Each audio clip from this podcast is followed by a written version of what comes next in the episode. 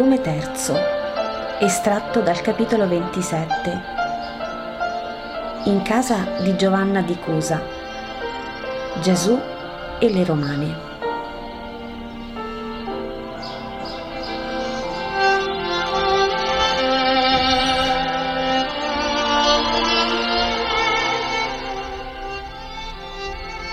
Gesù, con l'aiuto di un barcaiolo che lo ha accolto nella sua barchetta, sbarca sul pontile del giardino di Cusa.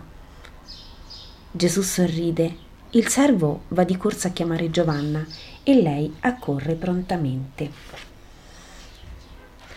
Lascia cadere il suo cesto davanti ai piedi di Gesù e si inginocchia a baciargli la veste fra le rose sparse. Pace a te, Giovanna, sono venuto. Ed io sono felice esse pure sono venute. Oh, ora mi pare di aver fatto male a fare questo. Come farete ad intendervi? Sono affatto pagani. Giovanna è un poco agitata. Gesù sorride, le pone la mano sul capo e dice Non avere paura, ci intenderemo benissimo e tu hai fatto benissimo a fare questo. L'incontro sarà fiorito di bene come il tuo giardino di rose Raccogli ora queste povere rose che hai lasciato cadere e andiamo dalle tue amiche. Oh, di rose ce ne ho tante, lo facevo per passare il tempo e poi le amiche sono così, così voluttuose, amano i fiori come fossero, non so, ma li amo pure io. Vedi che abbiamo già trovato un argomento per intenderci fra me e loro? Su, raccogliamo queste splendide rose. E Gesù si china per dare l'esempio. Non tu, non tu, Signore, se proprio vuoi. Ecco, è fatto.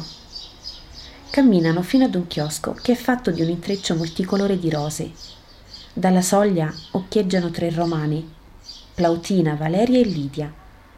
La prima e l'ultima stanno in sospeso, ma Valeria corre fuori e si china dicendo Salve, Salvatore della mia piccola Fausta. Pace e luce a te e alle tue amiche.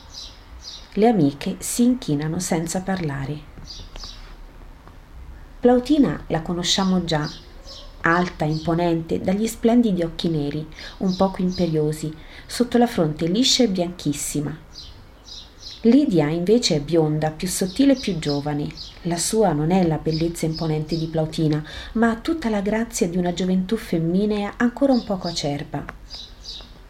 Valeria, ora che non è nella disperazione di quando la vedemmo a Cesarea, appare nella sua bellezza di giovane madre, dalle forme piene ma ancora molto giovanili. Ho l'impressione che siano dame di grado inferiore a Plautina, che anche con lo sguardo esse venerano come una regina. Oh, vi occupate di fiori? Continuate, continuate.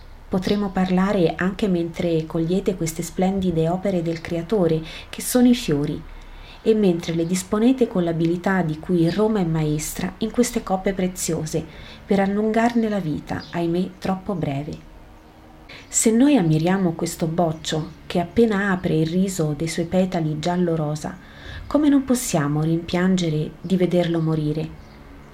Ma, oh, come sarebbero stupiti gli ebrei di sentirmi dire questa cosa, ma è perché anche nella creatura floreale noi sentiamo un che che ha vita e di vederne la fine ci duole. Però la pianta è più saggia di noi, sa che su ogni ferita di stelo tagliato nasce un nuovo virgulto che sarà la nuova rosa. Ed ecco allora che la nostra mente deve cogliere l'insegnamento e farsi dell'amore un poco sensuale per il fiore uno sprone a pensiero più alto. E quale maestro? interroga Plautina che ascolta attenta e sedotta dal pensiero elegante del maestro ebreo. Questo, che come la pianta non muore finché la sua radice è nutrita dal suolo, non muore per morire di steli, così l'umanità non muore per chiudersi al vivere terreno di un essere, ma sempre nuovi fiori rampolla e, e, mentre il fiore, morto che sia, più non rivive, e ciò è tristezza, l'uomo addormentato che sia nel sonno ultimo non è morto, ma vivo di una più fulgida vita, traendo con la sua parte migliore eterna vita, e splendore dal creatore che lo ha formato. Per questo, Valeria, se la tua bambina fosse morta, tu non avresti perduto la sua carezza. Sulla tua anima sarebbe sempre venuto il bacio della tua creatura, separata, ma non dimentica del tuo amore. Vedi com'è dolce avere una fede nella vita eterna. Dov'è ora la tua piccina? In quella cuna coperta. Non me ne ero mai separata avanti perché l'amore per il marito e per la figlia erano i due scopi della mia vita ma ora che so cos'è vederla morire non la lascio neppure per un attimo. Gesù si dirige ad un sedile su cui è posta una specie di cunella di legno, tutta coperta da una ricca coltre. La scopre e guarda la piccina dormente, che l'aria più viva sveglia dolcemente. I suoi occhietti si aprono stupiti e un sorriso d'angelo schiude la bocchina. Infine trilla la grande universale parola mamma. Prendila, prendila, dice Gesù, che si scosta per lasciare che Valeria si curvi sulla cuna. Ma no, ti darà noia. Ora chiamerò una schiava e la farò portare per il giardino. Noia, oh no, mai noia ai bambini, sono sempre miei amici. Hai figli o nipoti, maestro? Chiede Plautina che osserva con che sorrisi Gesù stuzzica la piccola per farla ridere non ho né figli né nipoti, ma amo i bambini come amo i fiori, perché sono puri e senza malizia. Anzi, dammi, o oh donna, la tua piccina, stringermi al cuore un piccolo angelo mi è tanto dolce. E si siede con la piccolina, che lo osserva e che gli spettina la barba, e poi trova da fare meglio con le frange del mantello e il cordone della veste, ai quali dedica un lungo e misterioso discorso. Plautina dice la nostra amica buona e saggia, una delle poche che non si sdegni di noi e non si corrompa con noi, ti avrà detto che abbiamo avuto desiderio di vederti e di udirti per giudicarti per quello che sei, perché Roma non crede alle fole. Perché sorridi, maestro? Oh, dopo te lo dirò. Prosegui. Dicevo, perché Roma non crede alle fole e vuole giudicare coscienza e coscienza prima di condannare o di esaltare. Il tuo popolo ti esalta e ti calunnia con uguale misura. Le tue opere porterebbero a farti esaltare. Le parole di molti ebrei a crederti poco meno di un delinquente. Le tue parole sono solenni e sagge come quello di un filosofo. Roma ha molto amore alle dottrine filosofiche e, devo dirlo, i nostri filosofi attuali non hanno una dottrina che soddisfi, anche perché non corrisponde ad essa la loro forma di vita. Non possono avere una forma di vita corrispondente alla loro dottrina, risponde Gesù. Perché sono pagani, non è vero? No, perché sono atei. Atei, ma hanno i loro dei. Non hanno più neppure quelli, donna io ti ricordo gli antichi filosofi, i più grandi. Erano pagani essi pure, ma ciononostante, guarda che elevatezza di vita fu la loro. Mescolata all'errore, perché l'uomo è portato ad errare, ma quando furono davanti ai misteri più grandi, la vita e la morte, ma quando furono messi davanti al dilemma dell'onestà e della disonestà, della virtù o del vizio, dell'eroicità o della vigliaccheria, pensarono che dal loro volgere al male sarebbe venuto male alla patria e ai cittadini. Ed ecco allora che, con volontà gigante, gettarono lungi da loro le branche dei mali e polipi, e liberi e santi seppero volere il bene, a qualunque costo. Questo bene che altri non è se non Dio. Tu sei Dio, si dice, è vero? Io sono il figlio di Dio vero, fatto carne restando Dio. Ma chi è Dio? Il più grande dei maestri, se guardiamo te. No, Dio è più grande di un maestro. Non avvilite l'idea sublime della divinità ad una limitazione di sapienza. Ma la sapienza è una deità. Noi abbiamo Minerva, è la dea del sapere. Avete anche Venere, dea del piacere, Potete ammettere che un Dio sia uno superiore ai mortali, abbia portato alla perfezione tutto quanto è bruttura nei mortali? Potete pensare che uno che è eterno abbia in eterno le piccole, meschine, avvilenti delizie di chi ha un'ora di tempo e che ne faccia scopo del suo vivere. Non pensate che l'urido cielo è quello che voi chiamate Olimpo e dove fermentano i più acri succhi dell'umanità. Se guardate il vostro cielo, che vedete?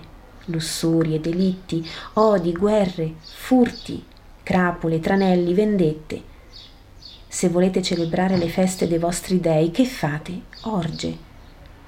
Che culto date ad essi? Dov'è la vera castità delle sacrate a Vesta? Su quale divino codice si appoggiano per giudicare i vostri pontefici? Quali parole possono leggere nel volo degli uccelli o dal rombo di un tuono i vostri auguri? E le sanguinanti viscere degli animali sacrificati che risposte possono dare ai vostri aruspici?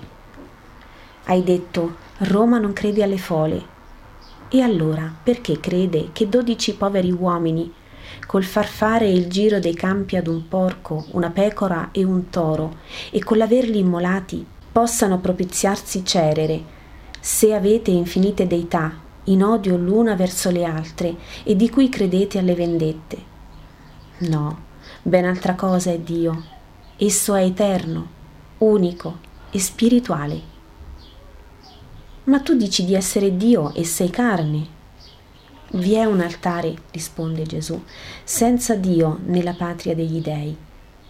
La saggezza umana lo ha dedicato al Dio ignoto, perché i saggi, i veri filosofi hanno intuito esservi qualcosa oltre lo scenario istoriato creato per quegli eterni bambini che sono gli uomini, dagli spiriti avvolti nelle bende dell'errore. Se ora questi saggi hanno voluto un altare al Dio ignoto, che essi sentivano il vero Dio, come potete voi dare nome di dei a ciò che Dio non è e dire di sapere ciò che in realtà non sapete? Sappiate dunque cosa è Dio, per poterlo conoscere ed onorare. Dio è quello che dal suo pensiero ha fatto dal nulla il tutto. Vi può persuadere e soddisfare la favola dei sassi che si mutano in uomini? In verità vi sono uomini più duri e malvagi del sasso, e sassi vi sono che sono più utili dell'uomo. Ma non ti è più dolce, Valeria, guardando questa tua piccolina pensare. È una vivente volontà di Dio, da Lui creata e formata, da Lui dotata di una seconda vita che non muore, di modo che io l'avrò ancora, la mia piccola Fausta, e per l'eternità, se credo nel Dio vero. Anziché dire queste carni di rosa, questi capelli più sottili di filo di ragno, queste pupille serene, vengono da un sasso. Oppure dire io sono in tutto simile alla lupa o alla cavalla e brutalmente mi accoppio, brutalmente genero, brutalmente allevo. E questa figlia è frutto del mio istinto bruto e è un bruto pari a me e domani, morta lei, morta io, saremo due carogne che si disciolgono in fetore e che mai più si vedranno. Dimmi, il tuo cuore di madre che vorrebbe delle due ragioni? La seconda certo no, Signore.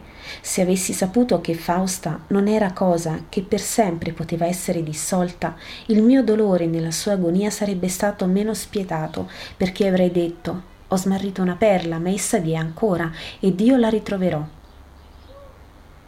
Lo hai detto. Quando io sono venuto verso di voi, la vostra amica mi disse che si stupiva della vostra passione per i fiori e temeva che io mi potessi urtare ma io l'ho rassicurata dicendo io pure li amo e perciò ci intenderemo veramente bene.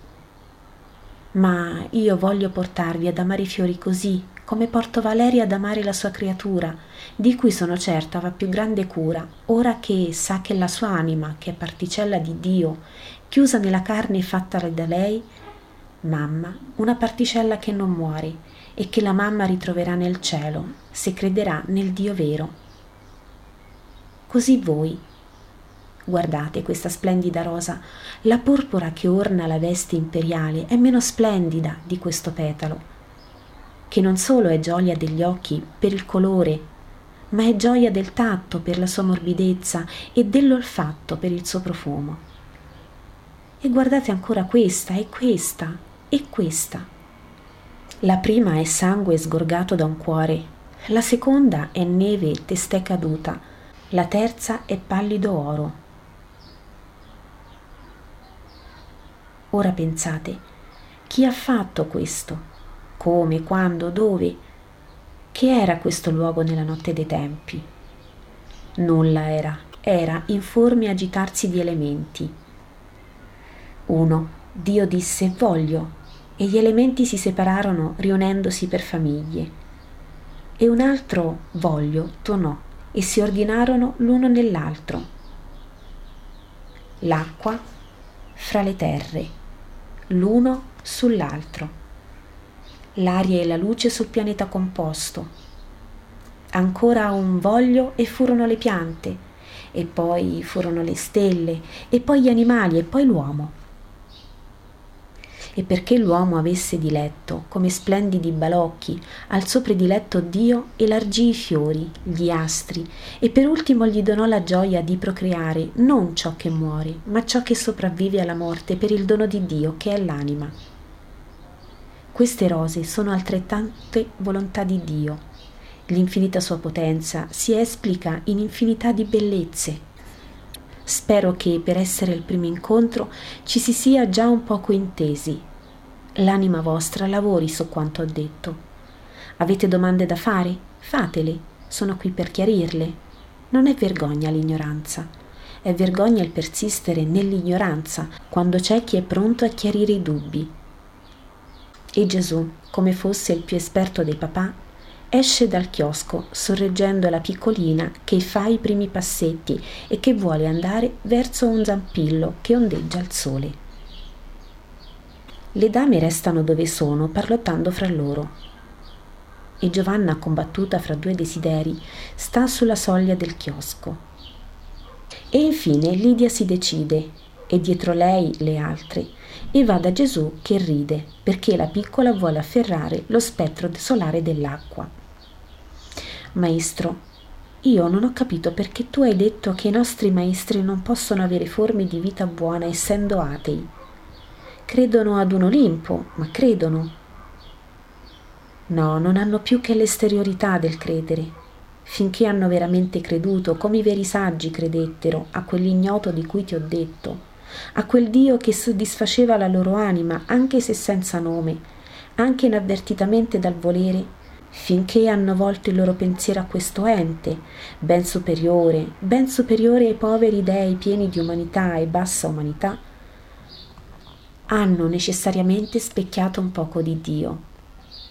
L'anima è uno specchio che riflette e un eco che riporta. E cosa, maestro? Dio. È grande parola. Sì, è grande verità. Valeria, che è sedotta dal pensiero dell'immortalità, chiede Maestro, spiegami dov'è l'anima della mia bambina. Bacerò quel posto come un sacrario e l'adorerò poiché è parte di Dio. Ah, l'anima. È come questa luce che la tua Faustina vuole stringere e non può perché è incorporea, ma c'è. Io, tu, le tue amiche la vediamo. Ugualmente l'anima è visibile in tutto quanto differenzia l'uomo dal bruto. Quando la tua piccina ti dirà i primi suoi pensieri, pensa che quell'intelligenza è la sua anima che si disvela. Quando ti amerà non con l'istinto ma con la ragione, pensa a quell'amore che è la sua anima.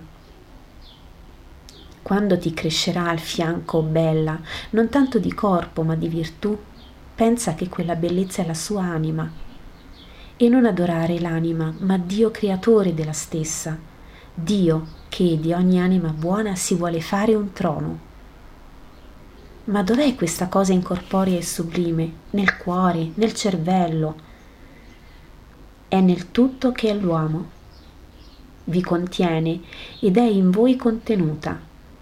Quando vi lascia siete cadaveri. Quando viene uccisa, quando viene uccisa da un delitto di uomo a se stesso, siete dannati, separati per sempre da Dio. Tu dunque ammetti che il filosofo che ci disse immortali aveva ragione benché pagano? chiede Plautina. Non lo ammetto, Faccio di più. Dico che ciò è articolo di fede. L'immortalità dell'anima, ossia l'immortalità della parte superiore dell'uomo, è il mistero più certo e più consolante del credere.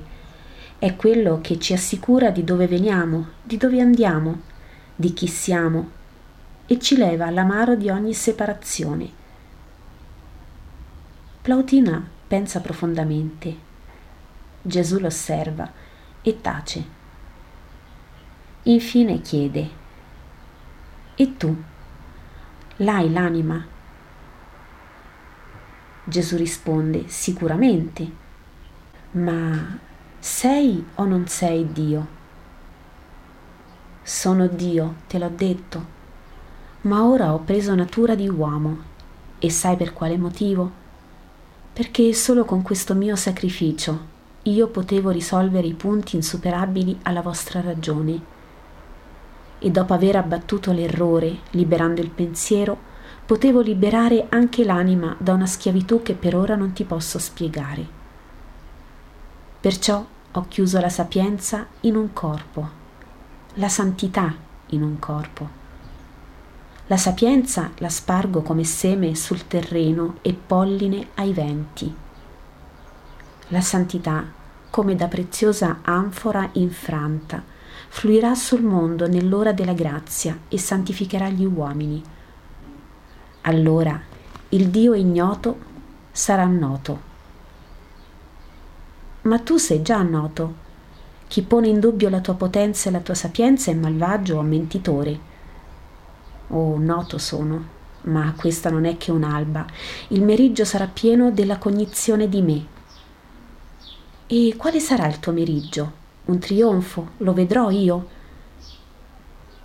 In verità sarà un trionfo e tu vi sarai, perché in te è nausea di ciò che sai e appetito di ciò che ignori. La tua anima ha fame. È vero, ho fame di verità io sono la verità. Concediti allora all'affamata. Non hai che venire alla mia mensa, la mia parola è pane di verità. Ma che diranno i nostri dei se li abbandoniamo? Non si vendicheranno su di noi? chiede Lidia paurosa. Donna, hai mai visto un mattino nebbioso? I prati si perdono sotto un vapore che li nasconde, poi viene il sole e il vapore si dissolve i prati splendono più belli. Così i vostri dei, nebbia di povero pensiero umano, che ignorando Dio e avendo bisogno di credere, perché la fede è lo stato permanente necessario dell'uomo, si è creato questo Olimpo, vera fola insussistente. Così i vostri dei, al sorgere del sole, il Dio vero, nei vostri cuori, si dissolveranno senza poter nuocere, perché essi non sono. Bisognerà ascoltarti ancora, molto. Siamo assolutamente davanti all'ignoto. Tutto quanto tu dici è nuovo. Ma, chiede Gesù, ti ripugna? Non lo puoi accettare? Plautina risponde sicura. No, mi sento più orgogliosa di quel minimo che ora so e che Cesare non sa che del mio nome. E allora persevera io vi lascio con la mia pace. Ma come? Non resti, mio Signore? Giovanna è desolata. Non resto, ho molto da fare. Oh, che ti volevo dire la mia pena. Gesù che si incammina dopo l'ossequio delle romane si volge e dice Vieni sino alla barca, mi dirai il tuo affanno. E Giovanna va e dice Cusa mi vuole mandare per qualche tempo a Gerusalemme e io ne ho dolori.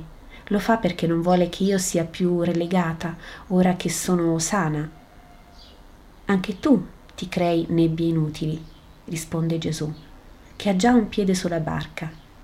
Se pensassi che così potrai ospitarmi e seguirmi con più facilità, saresti contenta e diresti la bontà ci ha pensato. Oh, ma è vero, mio Signore, non avevo riflettuto. Vedi dunque, ubbidisci da brava moglie. L'ubbidienza ti darà il premio di avermi per la prossima Pasqua e l'onore di aiutarmi ad evangelizzare le tue amiche. la pace sia sempre con te. E la barca si stacca.